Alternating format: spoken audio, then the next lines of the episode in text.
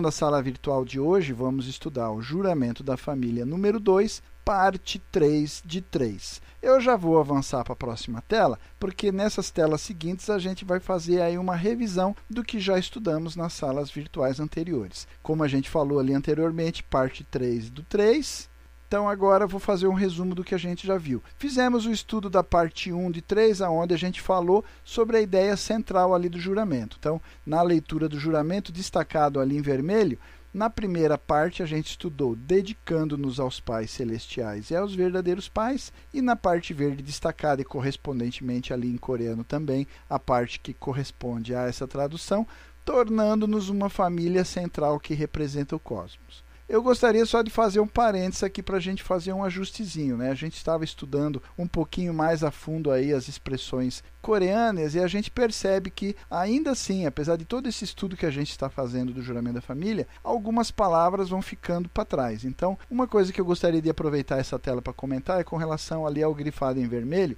dedicando-nos aos pais celestiais e aos verdadeiros pais. Ali em coreano, você vai observar o texto correspondente que está escrito ali em cima o seguinte: Hananim Gua Chambomonin Ul Moshio. Então, essas últimas letras ali, os caracteres em coreano, Moshio, corresponde aí em português essa tradução dedicando ou dedicar-se. Hananim é Deus, Gua e Chambomonin Ul é, os verdadeiros pais, o objeto da dedicação. Só que é exatamente esse Moshió que eu gostaria de fazer um parênteses aqui antes da gente seguir para o tema de hoje. Moshió, na verdade, não é dedicar. Né? É a palavra mais próxima, é aquilo que a gente conseguiu numa tradução colocar ali para tentar dar ideia. Mas Moshió ela é muito mais profunda, o significado dessa expressão vai muito mais. A gente poderia usar a palavra dedicar em relação a qualquer pessoa, certo? Eu posso dizer, por exemplo, numa conjugação verbal em português, eu me dedico por você, eu me dedico pelos meus filhos, eu me dedico pela minha esposa, você se dedica ao trabalho, os meninos se dedicam ao estudo, mas a palavra mochió não tem esse sentido exatamente, tá bom?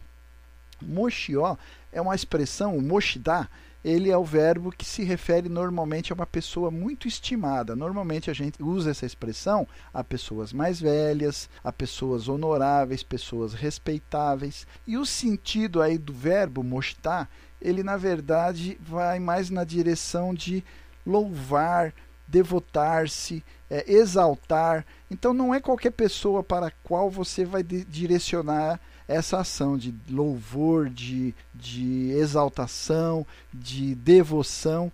Somente pessoas que vão assumir uma determinada posição prioritária na sua vida, como no caso aí do juramento, ele está falando exatamente Hananim, Deus, e os verdadeiros pais, Chambumonim, Moshio. Então, ali vamos fazer só uma pequena correção, porque quando estudamos na parte 1, a gente não se aprofundou muito nessa palavra, neste verbo, e aí, estudando um pouco mais a fundo as expressões em coreano, a gente descobriu essa perspectiva, esse detalhe do verbo moshita, que eu achei importante compartilhar com vocês. Né? Eu acho que esses entendimentos são importantes. Então, na verdade, no coreano a gente não usa o verbo moshio ou moshita em relação a qualquer pessoa. Então, você vê como no juramento da família, os verdadeiros pais procuraram dar para a gente essa conotação de que Deus e os verdadeiros pais na nossa vida como família central, dona do Chonyuguk, centralizada no amor verdadeiro, tem uma importância prioritária, tem uma importância que demanda de nós mais dedicação, mais louvor, mais devoção.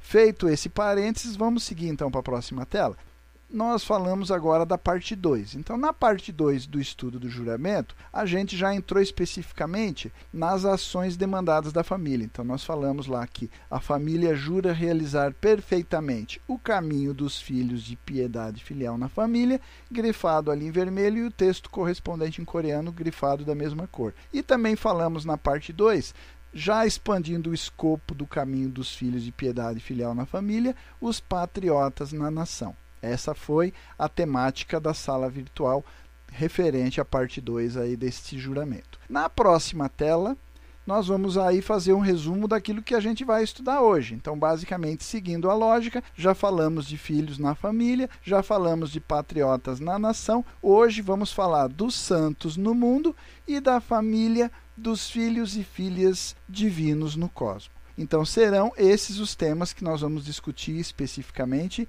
na nossa discussão de hoje, tá bom? Avançando então para a próxima tela, nós vamos falar então agora sobre o caminho do santo. Como a gente disse ali, eu vou fazendo a leitura e a gente vai fazendo os comentários. Então, o segundo juramento estabelece uma escada vertical de amor que se estende até o céu com Deus e alicerçada em nossa responsabilidade pública na terra. Ao definir ainda mais os vários degraus nesta escada, o juramento nos chama para realizar perfeitamente o caminho da família. A palavra coreana para a forma de dedicação é Dori, composta de dois caracteres chineses familiares. A gente já estudou esse ponto, é simplesmente uma revisão que nós falamos lá na parte 1. Então, são algumas premissas deste juramento que a gente está colocando apenas para revisão. Então, eu não vou me aprofundar aqui. Se você depois tiver alguma dificuldade ali de acompanhar, eu sugiro então para você também depois pegar ali, dar uma olhadinha, né, para vocês pegarem ali, dar uma olhadinha nas outras salas virtuais anteriores sobre este juramento, tá? A parte 1 e a parte 2. Agora é só apenas a título de revisão, tá bom? Avançando aí para a próxima tela, ainda a título de revisão, o juramento ele está constituído desta forma, né? O juramento da família, toda família reunida trilha o caminho da virtude. Portanto, isto chama o caminho da família dedicada, o Kadion Dori, né? Como a gente acabou de comentar, o caminho de dedicação da família. A tarefa da família é definida por uma ética de quatro grandes áreas de responsabilidade públicas. Quais seriam essas quatro grandes áreas? São as áreas que nós estamos estudando especificamente no segundo juramento. Primeiro, piedade filial ou responsabilidade em relação à família. Segunda grande área é o patriotismo ou responsabilidade com a sociedade e a nação. Esses dois primeiros itens já estudados na sala virtual anterior referente à parte 2. Aí a terceira grande área é o caminho de amar os inimigos, característica de um santo que cria paz entre as nações. E o quarto item, ou a quarta área, o caminho de amar Deus e toda a criação como filhos e filhas divinos. Esses dois últimos itens, o item 3 e o item 4, são os temas específicos que a gente vai estar é, debatendo dentro desta sala virtual. Então, a responsabilidade pública, basicamente, é uma família dedicada por pelo menos três razões. Quais seriam essas razões? Vamos avançar para a próxima tela. Basicamente, estão descritas aí. Primeira razão: o juramento da família prevê que toda a família esteja dedicada em cumprir essas responsabilidades públicas. Então, essa é a primeira razão. Ou seja, os cônjuges apoiam um ao outro, os filhos crescem para continuar a obra dos seus pais, Todos os membros da família se juntam ao fazer sacrifícios exigidos do serviço público, e se um membro da família por acaso se afasta, isso praticamente paralisa a capacidade desta família de cumprir essa tarefa demandada, essa tarefa familiar. Segunda razão seria a família é a escola elementar de ética. Isso a gente também pontuou mais detalhadamente na sala virtual referente à parte 2, quando falamos ali sobre piedade filial na família e também o patriotismo na nação. Como aprendemos a nos relacionar dentro da família como filhos, irmãos, cônjuges e pais, isto basicamente vai moldar a forma como nos relacionamos nos diferentes escopos da sociedade humana, ou seja, como ele fala ali, patriota na nação, santo no mundo, filhos e filhas divinos no cosmos. Terceira razão é a ética das relações na família como base de todas as relações sociais. Isso pode ser resumido num único princípio ético: servir o todo, ou aquela premissa básica do amor verdadeiro, viver para o benefício dos outros. A família é o primeiro todo dentro do qual nós existimos, nós crescemos, nós aperfeiçoamos e também aprimoramos essas capacidades relacionais que vamos exercer nas diferentes áreas, nos diferentes escopos da nossa vida humana. Mas por que a ênfase na piedade filial? Isso também a gente já detalhou, por isso que o juramento começa falando filho de piedade filial na família, mas a prática dessa piedade filial na família vai ser exercida também, só que em âmbitos maiores, no patriotismo da nação, né? na santidade dentro do mundo e também como filhos e filhas divinos no cosmos. É o mesmo modelo Eu não vou me estender nessa discussão, porque isso já foi, já foi detalhado na sala na parte 1 e na parte 2, e a gente só vai fazer aqui a título de revisão, tá bom? Avançando aí para a próxima tela, a gente vai pontuar mais alguns detalhes aí referentes à piedade filial a título de revisão. De acordo com uma forma ética de tratamento confucionista bem conhecida que está lá no clássico sobre piedade filial, a piedade filial é a raiz de todas as virtudes e o princípio que está por trás de todo o ensinamento moral. Piedade filial é a raiz de todas as virtudes, o caule a partir do qual cresce todo o ensinamento moral. Eu não vou me estender nessa discussão, a gente já detalhou isso também, é só a título de revisão, tá bom? Então ele segue dizendo aí que essa ética de piedade filial basicamente é o modelo, é o ponto de início, a partir do qual depois ampliado para os diferentes níveis de relacionamento que o ser humano pode experimentar na sua vida, esse mesmo modelo da ética de piedade filial vai se aplicar também. A gente já discutiu na sala virtual anterior, referente à parte 2, quando falamos de filhos na família, né, exercendo piedade filial e patriotas na nação, aplicando esse mesmo modelo. E hoje a gente vai detalhar de uma forma um pouco mais prática essa mesma piedade filial no exercício da santidade em âmbito mundial e a posição de filhos e filhas divinos no cosmos, tá bom? Então, feito esse comentário, eu já vou avançar para a próxima tela para a gente não se estender e pontuar de novo aquelas duas características fundamentais, essenciais, ingredientes elementares na estrutura da virtude da piedade filial. Basicamente é gratidão e propriedade. O texto fala detalhadamente e aqui eu vou passar de uma forma resumida, tá bom?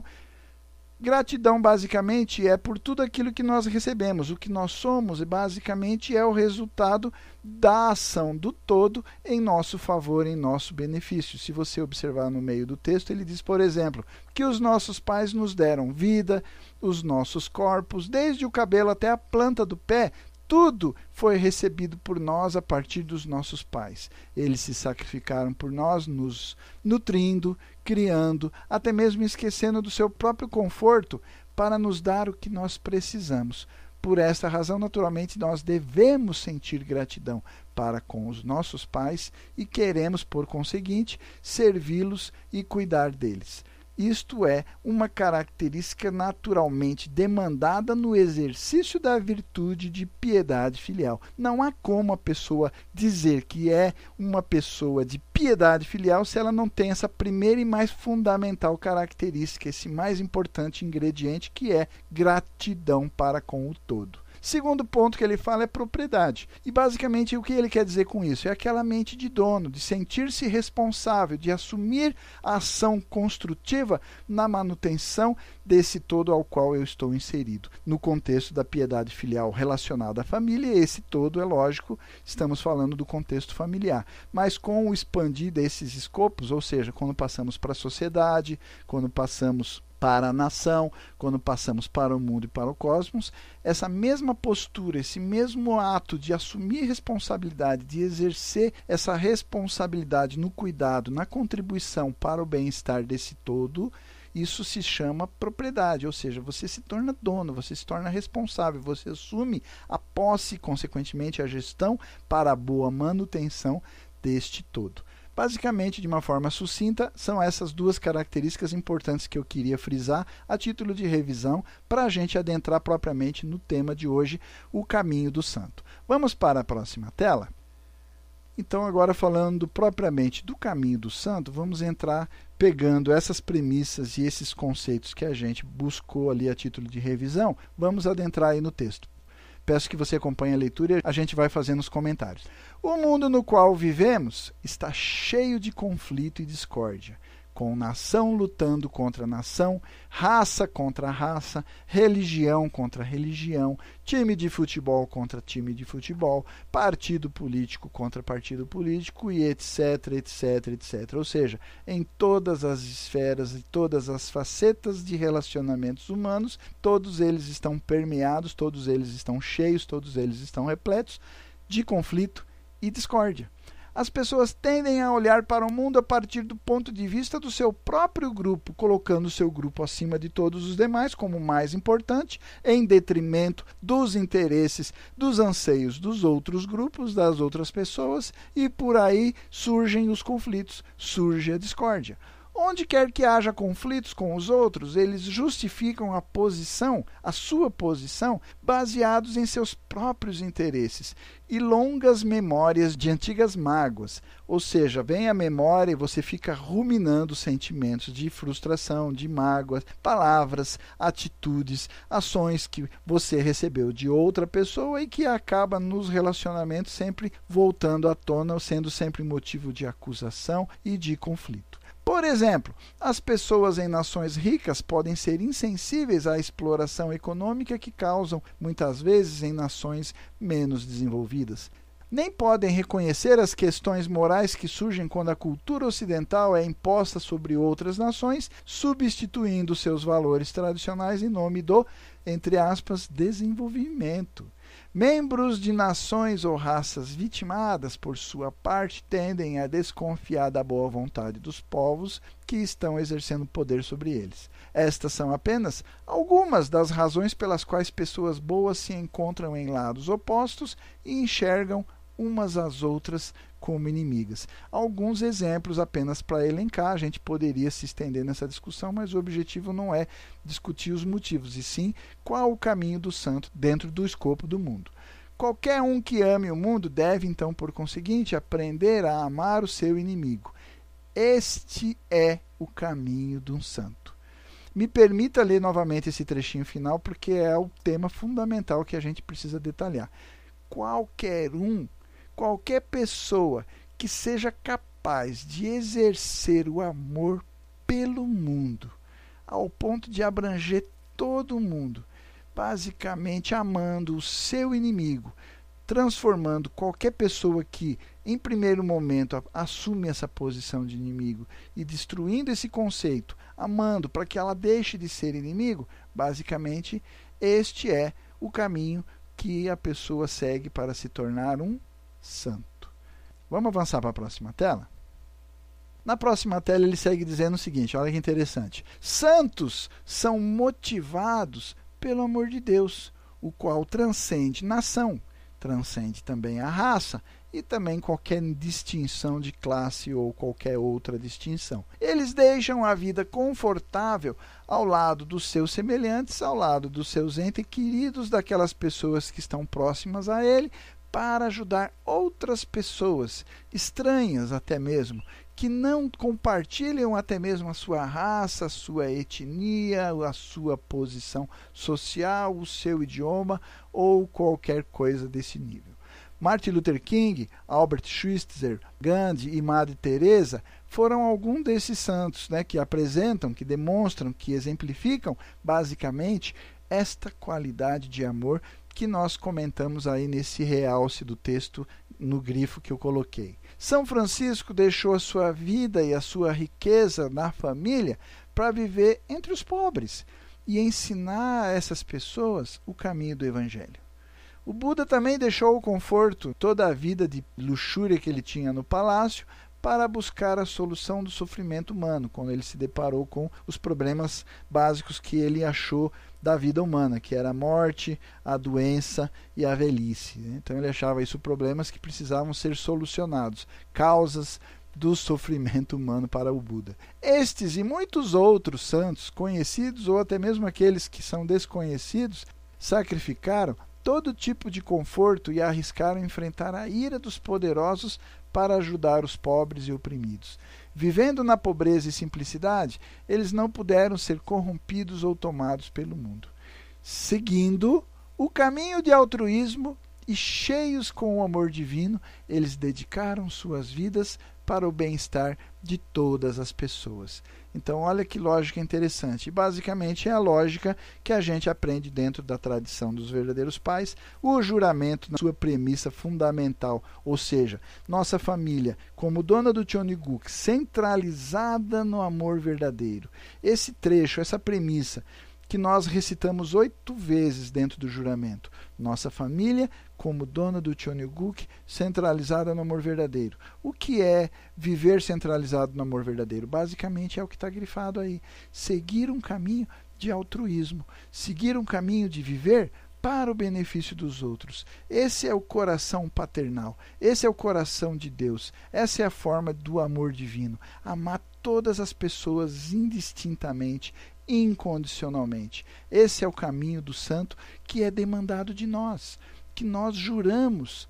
Toda vez que recitamos o juramento no item 2 e dizemos que vamos nos tornar filhos de piedade filial na família, patriotas na nação, santos no mundo. Então, quando eu falo santos no mundo, eu estou me comprometendo a exercer esse tipo de postura, a seguir este caminho de altruísmo, esse caminho repleto, cheio com o amor divino.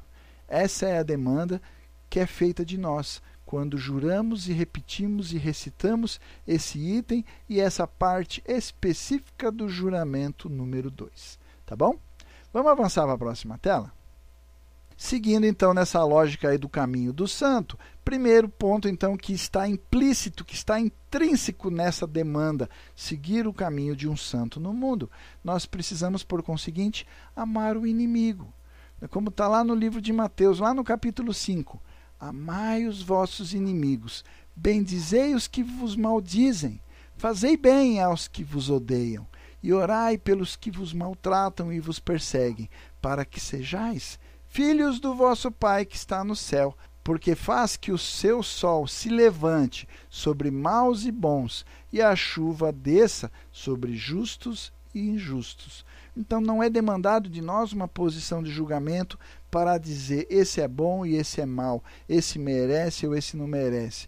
Deus, como fala no texto, faz brilhar o seu sol sobre todos, bons e maus. A chuva cai também sobre justos e injustos. Nós não temos a postura, não foi nos dada a autoridade de exercer juízo de quem é bom, de quem é mau. Então ele diz, né? Amai os vossos inimigos. Falar bem daqueles que falam mal de você fazer bem a quem os, te odeia e orar por aquelas pessoas que te maltrata ou então que te persegue. Jesus nos ensinou a amar os nossos inimigos. Amar o inimigo não é uma ideia utópica, uma ilha da fantasia, uma Atlântida a ser alcançada. Não, é a forma mais prática, eficiente de se resolver os conflitos. Não há uma fórmula mágica. Não há uma palavra mágica, não há uma poção mágica que vai resolver os conflitos. Não é simplesmente um milagre poderoso no exercício de uma manobra espiritual, uma obra espiritual ou coisa que o valha. Não. Amar o inimigo é uma forma prática de se resolver conflitos. Não existe outra. Se existisse outra, certamente Deus teria comunicado para que todos nós pudéssemos praticar isso. Mas a fórmula é uma só e é essa que está indicada aí: amar o seu inimigo, tornando ele um irmão, tornando ele o seu parceiro, tornando ele um irmão de linhagem, meu, seu, nosso. Este é um preceito que também está em outras religiões, na verdade, está em todas as religiões do mundo. O Buda também ensina: o ódio nunca cessa através do ódio neste mundo. Somente através do amor ele cessa. Esta é uma lei eterna. Então, o ódio, a briga, o conflito, a oposição mútua vai gerar a harmonia? Nunca, nunca, jamais. O ódio nunca vai cessar quando você manifesta o ódio em relação àquela pessoa que te odeia. Jamais. Somente, somente através do amor é possível o ódio cessar o ódio ceder. Ok? Vamos avançar para a próxima tela? Até mesmo o Alcorão também diz, olha que interessante, repelir a má ação com o que é melhor na pessoa. Então, eis, aquele com quem você tinha inimizade deve se tornar alguém como se fosse um amigo do peito. Então é bem interessante isso. O Alcorão parece ir até um pouco além. Quando você diz ame o seu inimigo dentro do cristianismo, significa que você tem inimizades. Significa que você também talvez possa ostentar no seu coração algum sentimento não muito adequado em relação a essa ou aquela pessoa. E o Alcorão vai além quando ele diz que quando a gente vai repelir a má ação, a gente tem que fazer isso com o que é melhor da pessoa. Até mesmo transformar essa inimizade numa amizade muito íntima. Amar o inimigo é a forma de se assemelhar a Deus, o nosso Pai Celeste. O amor de Deus é o amor de um pai em relação aos seus filhos pródigos. Ele não pode evitar amá-los, embora eles se rebelem contra Deus. Se Deus fosse julgar com rigor todos os que rejeitam o seu amor, não haveria uma única pessoa deixada viva nesta terra.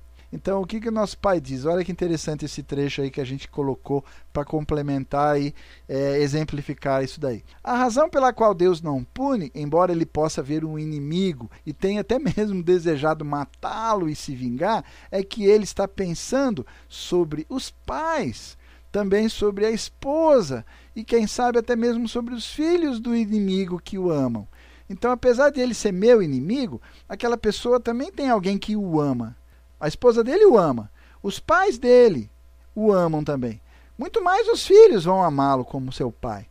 E aí, por que, que eu odeio ele?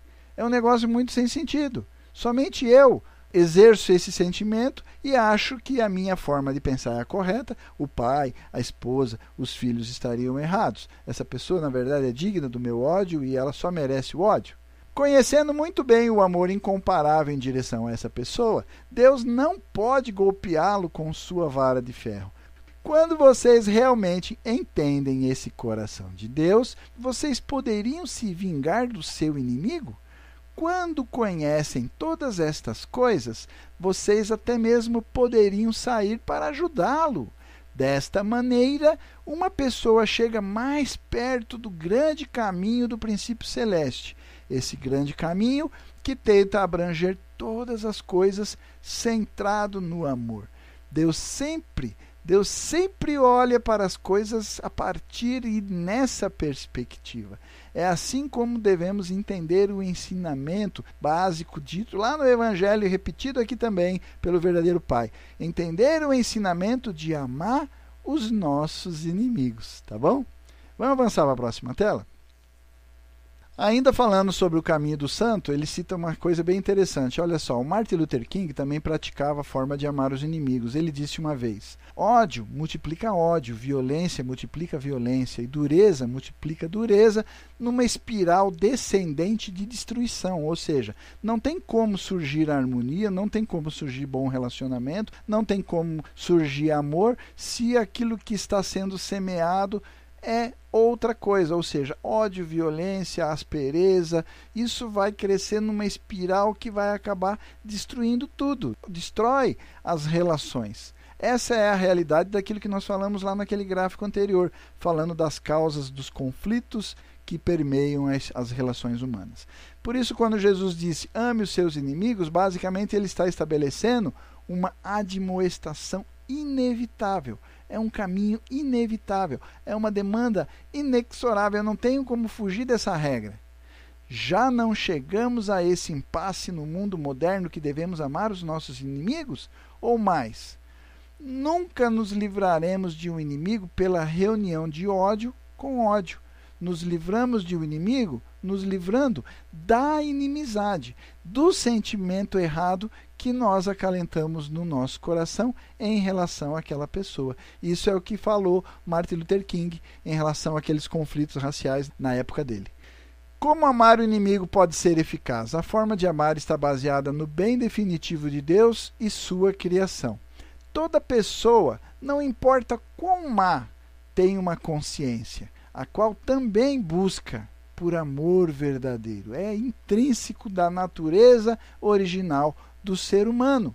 Até mesmo o ponto de início do mal foi também originalmente a boa criação de Deus. Tudo que Deus criou, criou para uma boa finalidade. O anjo, Adão e Eva, o amor, o relacionamento entre homem e mulher, tudo isso foi criado para uma boa finalidade. Houve um mau uso, houve desvirtuamento do ideal, mas tudo começou a partir da boa criação que tinha um propósito original, infelizmente desvirtuado com a queda. O arcanjo Lúcifer se voltou para o mal e se tornou Satanás, porque sentiu a ausência do amor, a diminuição do amor, aquela sensação errônea de que o amor havia diminuído e desejava, por conseguinte, receber mais amor. Olha que interessante.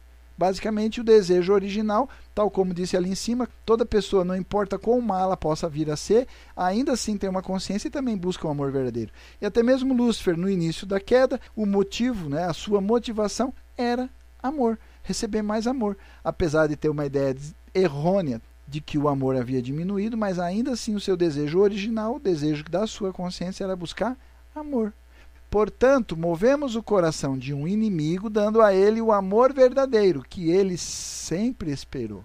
Não adianta você dar ódio, ele quer amor. Não adianta você agredir ele num gesto violento, ele quer amor. Não adianta você agir com aspereza ou dureza, ele precisa de amor. As outras fórmulas que eu falei não vão resolver o conflito, somente dando a ele amor. Podemos amar da forma que Satanás não pode amar e fazer o que Satanás não pode fazer: sacrifício para o benefício do outro. A ótica, a perspectiva, a lógica, a premissa do amor verdadeiro: viver para o benefício do outro. Isso Satanás não pode fazer. Isso uma pessoa que vive baseada na natureza caída não tem capacidade de fazer. E quando você exerce essa capacidade, quando você entra nessa demonstração inevitável, agindo desta forma, você acaba, como diz o princípio da restauração, exercendo a subjugação natural, transformando aquele seu inimigo momentâneo num grande amigo do peito.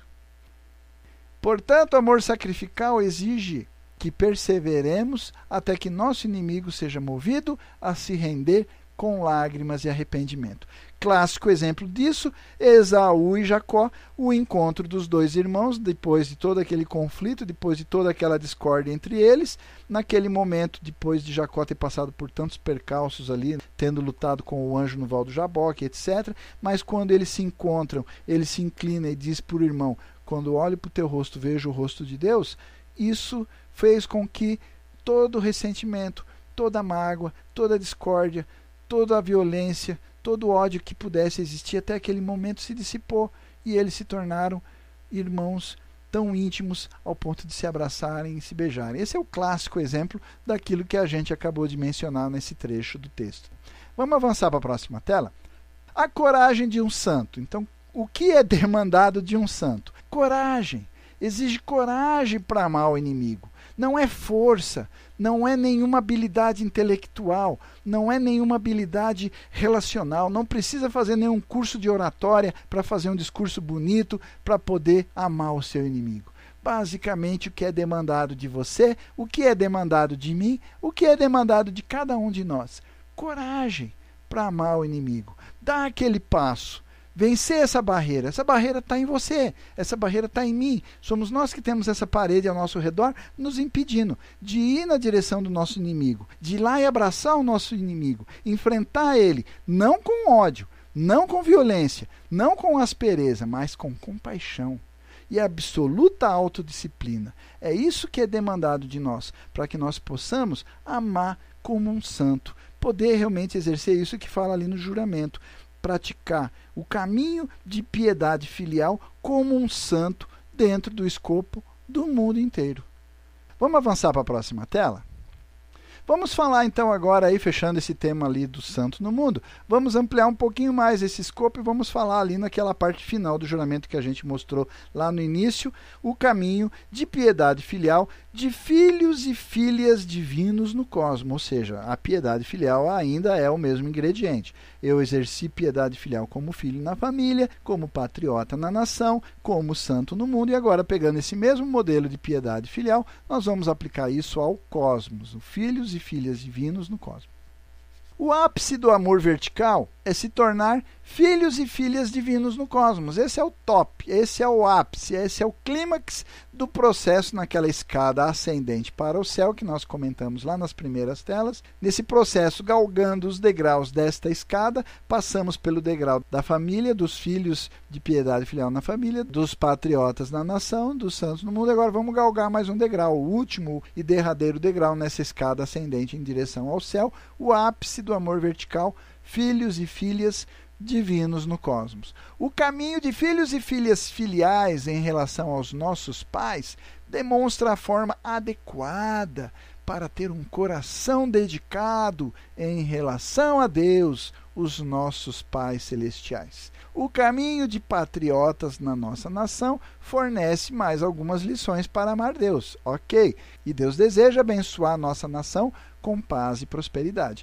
Além disso, o caminho do santo, como acabamos de mencionar, ou seja, amar o inimigo, ele nos traz de acordo com o amor universal de Deus, esse amor incondicional que vai transcender todas as possíveis barreiras que poderiam existir, como a gente mencionou, etnia, raça, é, classe social, religião, etc, etc, etc. O qual transcende as barreiras, como eu acabei de mencionar, né, nacionais, raciais e religiosas. Da mesma forma, quando Pai Moon diz que a verdade mais fundamental do universo é que Deus é nossos pais e nós somos os seus filhos. Essa é a premissa elementar. Essa é uma verdade fundamental, inabalável, inquestionável. É a estrutura fundamental que o ser humano precisa entender e se adequar.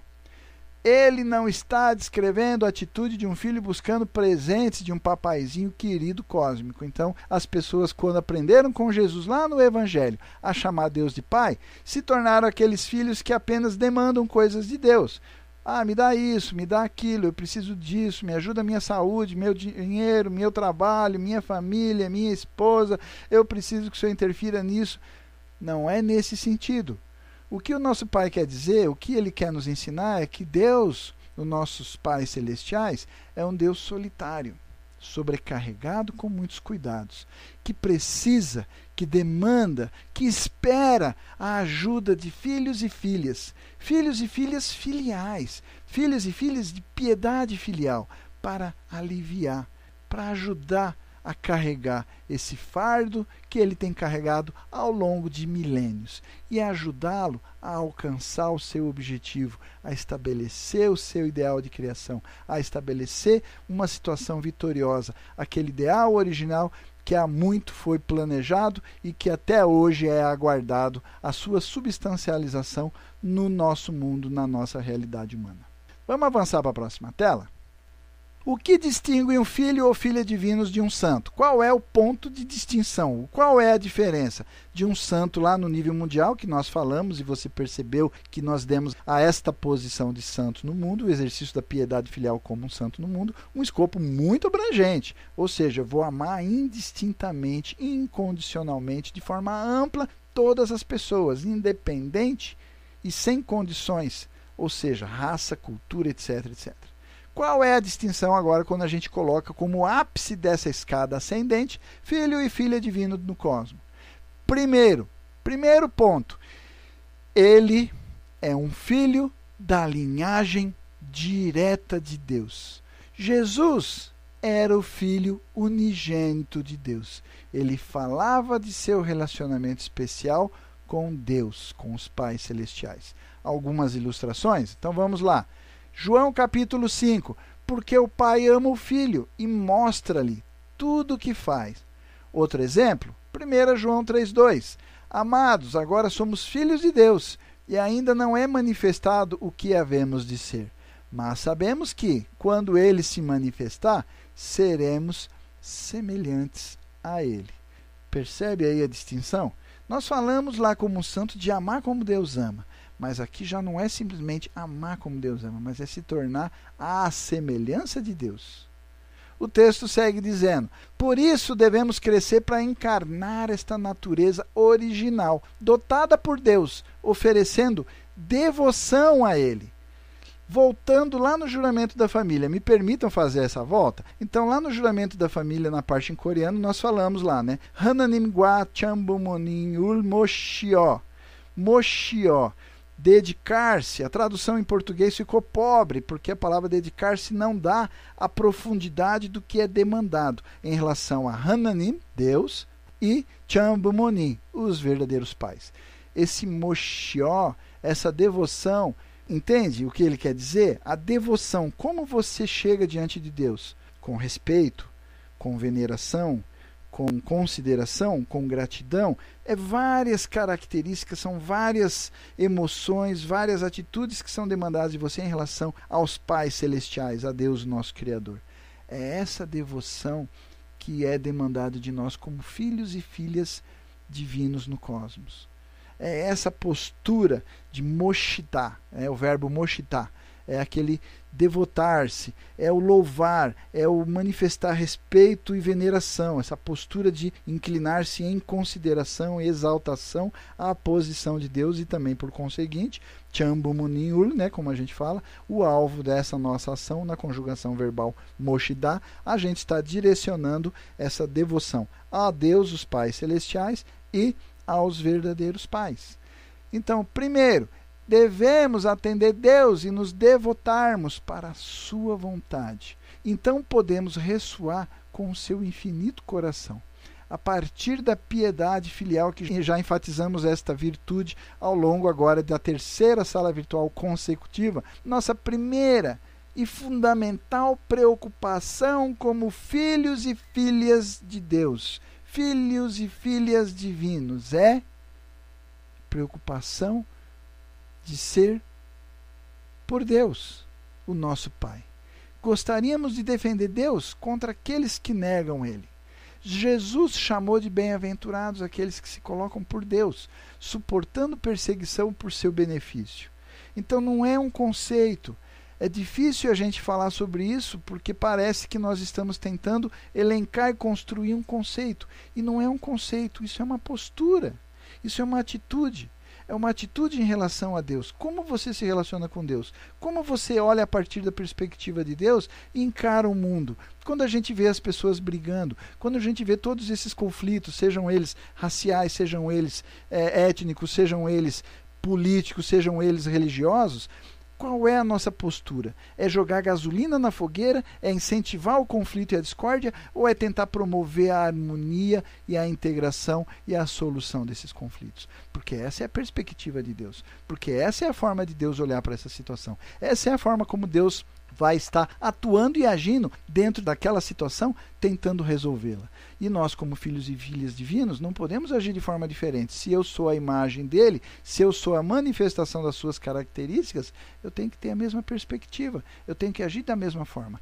Gostaríamos então de defender Deus, mas também harmonizar as pessoas que estão em conflito e não simplesmente matar ou desrespeitar ou então violar de forma desrespeitosa os direitos e a opinião daquelas pessoas que negam, mas sim alertá-las através do esclarecimento e etc etc, Jesus chamou de bem-aventurados, enfatizando novamente esse trecho, aqueles que se colocam por Deus, suportando perseguição para o seu benefício, por seu benefício, em seu nome e em seu favor. Vamos avançar para a próxima tela? Então, segundo ponto aí dessa distinção entre o santo e os filhos e filhas divinos. Basicamente, os filhos e filhas divinos são filhos e filhas sagrados. Santidade significa se colocar a serviço de Deus. Lá no antigo Israel, os sacerdotes cuidavam para manter a santidade do templo de Jerusalém como morada de Deus, a fim de que Deus não seja ofendido e deixasse o templo, levando sua bênção com ele. Por isso o templo tinha aquela estrutura que você bem sabe, né? A parte do santo e a parte do santíssimo, né? O, o santo dos santos. Uma parte as pessoas comuns podiam acessar, a parte do santíssimo ou santo dos santos era a parte que os sacerdotes deviam manter a sacralidade, respeitar a sua sacralidade para a manutenção da presença e, por conseguinte, da sua bênção também. Somente depois de se preparar especialmente pela abstenção da atividade sexual, colocando umas roupas especiais e sendo santificado através de rituais específicos, eles podiam entrar nesse lugar chamado Santo do Santo ou Santíssimo. Da mesma forma, filhos e filhas divinos também devem cuidar para não serem maculados e manchados e contaminados pelo pecado e suas influências. Eles santificam os seus corpos como templos de Deus e mantêm suas famílias distantes da imoralidade para o benefício da pureza e da santidade de Deus, o seu Pai celestial. Eles amam tanto seu Pai celeste que nunca, que jamais fariam qualquer coisa que pudesse causar qualquer tipo de dor, sofrimento ou ressentimento a Deus. Isto é uma característica premente da virtude demandada de filhos e filhas divinos, ou seja, da piedade filial. Mas eu não vou me estender aqui na discussão da piedade filial, a gente já falou um pouquinho lá na parte 1, então é só para a gente rever isso daí, é só para enfatizar novamente. Vamos avançar para a próxima tela? Então, isso não significa estar enclausurado no mosteiro. Então, quando a gente fala da santificação, da sacralidade de filhos e filhas divinos no cosmos, a manutenção dessa sacralidade não é feita simplesmente pelo isolamento, pelo enclausuramento, pelo afastamento dos filhos do mundo secular. Ao invés, como São Paulo disse, um filho ou filha divino vive no mundo, mas não se conforma a ele ele faz do seu corpo um sacrifício vivo, santo e aceitável a Deus. Mais detalhes você pode ler lá no capítulo 12 de Romanos, mas é interessante essa colocação do apóstolo Paulo. Ele diz que um filho ou filha divino vive no mundo. Ele está lá no mundo, está dentro das situações. Todas as situações cotidianas, mesmo aquelas que a gente mencionou lá atrás, conflitos e discórdias, ele está lá mas não se conforma a ele, não se molda, não é influenciado, não se adapta a ele. Aqui vamos fazer um parênteses. Quando a gente fala, por exemplo, lá do estudo de Moisés, quando Josué leva a segunda geração que nasceu no deserto para dentro de Canaã, a gente observa um ponto interessante. Eles passaram a viver dentro de um outro modelo social diferente do deles. Pessoas que já tinham posições sociais, tinham uma estrutura de vida e aí eles acabaram, infelizmente, para prejuízo da providência da restauração, para o prolongamento da providência da restauração, se conformando, se adaptando, se moldando àquele modo de vida que existia já naquela cidade. Esse é o ponto. Nós temos que estar alertas, nós precisamos cuidar para que nós possamos permanecer como filhos e filhas divinos no cosmos, inseridos na estrutura do mundo, mas jamais nunca, de forma alguma, nos conformarmos a esse modelo, nos moldarmos, nos adaptarmos e acabarmos sendo influenciados por aquele modo de vida, pelas ações e atitudes que aquelas pessoas praticam. E aí nos tornarmos, como segue ali o texto, um sacrifício vivo, santo e aceitável a Deus, que através dele o amor de Deus possa brilhar. Acima de tudo, ele supera a tentação de se comprometer com o mal, Frequentemente, somos tentados a racionalizar por baixo os nossos padrões como uma forma prática para obter resultados e conseguir apoio. Mas isso está errado. Comprometer-se em questões da santidade pode, de fato, invalidar quaisquer frutos que possam vir. Então é muito importante estarmos alertas para todas essas situações que muitas vezes nós acabamos racionalizando e tentando nos adaptar e nos moldar para parecer que estamos ali né, procurando outro resultado e simplesmente para ter o apoio, ou até mesmo algumas pessoas acabam se preocupando em ter aquela sensação do pertencimento, não se sentir excluída, não se sentir rejeitada, não se sentir discriminada, acaba nivelando por baixo, racionalizando por baixo os padrões que deveriam ser respeitados e acabamos comprometendo a santidade na posição de filhos e filhas divinos. Vamos avançar para a próxima tela? Terceiro ponto. Filhos e filhas divinos no cosmos estendem o seu amor para abranger o cosmos, o seu amor vertical, essa conexão com Deus, essa relação com Deus, essa proximidade, esse assemelhar-se a Deus na postura vertical, na relação, na estrutura vertical, vai ter que estender-se para poder abranger todo o cosmos, se estender ao mais elevado nível, além do amor de um santo pelo mundo, além do amor de um santo pelo mundo. Filhos e filhas divinos na terra amam a natureza e protegem o ambiente. Eles são amigos dos animais e os tratam com respeito. Não somente os animais, mas todos os entes que compõem a criação que foi criada para o nosso bem-estar. Filhos e filhas divinos do céu têm um amor que abrange até mesmo o mundo espiritual. E isso é demandado de nós. É importante que os filhos e filhas divinos aprendam, compreendam, entendam, interajam com o mundo espiritual a título de exercer também naquela dimensão, naquele escopo, naquela esfera, o amor de Deus. Eles podem abraçar o céu, eles devem abraçar o céu, eles podem abranger o céu, porque encontram o padrão da lei celeste. O mundo espiritual é governado também pelo amor. Principalmente o mundo espiritual é governado pelo amor, porque a sua atmosfera é amor, suas maneiras, a sua estrutura, a sua ética é baseada e dominada através da ressonância do amor. Por isso, nós precisamos, como falamos oito vezes no juramento da família, na sua íntegra, praticar a vida de uma família centralizada no amor verdadeiro. Vamos aí avançar para a próxima tela. Nessa tela aí, já para a gente fechar o conteúdo de hoje, tem um esquema gráfico para a gente ter essa ideia aí, né? O projeto de Deus para a família que começa com a responsabilidade pública. Então aí você percebe todos esses relacionamentos que a gente comentou e que são a aplicação esquemática do que a gente fala no juramento da família, né? Quando a gente fala lá sobre aperfeiçoar a piedade de filhos na família, essa nossa família que é constituída, centralizada no amor verdadeiro, como dona do Chonyuguk, como a gente diz lá no juramento, jura realizar perfeitamente o caminho dos filhos de piedade filial na família. E essa piedade filial está ali no gráfico, né, do lado da palavra pai, né, você observa ali a relação de pai e mãe, e o filho dentro dessa família depois vai ampliar essas relações, ampliando o escopo desta piedade para o patriotismo, para a santidade e o caminho dos filhos e filhas divinos no cosmos. Então está ali o escopo até alcançar o próprio Deus. Esse filho vai crescer ampliando esse escopo na família, piedade filial, na nação, a piedade filial na forma de patriotismo, no mundo, a piedade filial na forma de santidade e no cosmos a piedade filial já nesse formato de filhos e filhas divinos do cosmos, ou seja, que é, se assemelha mais intimamente, mais proximamente às características de Deus.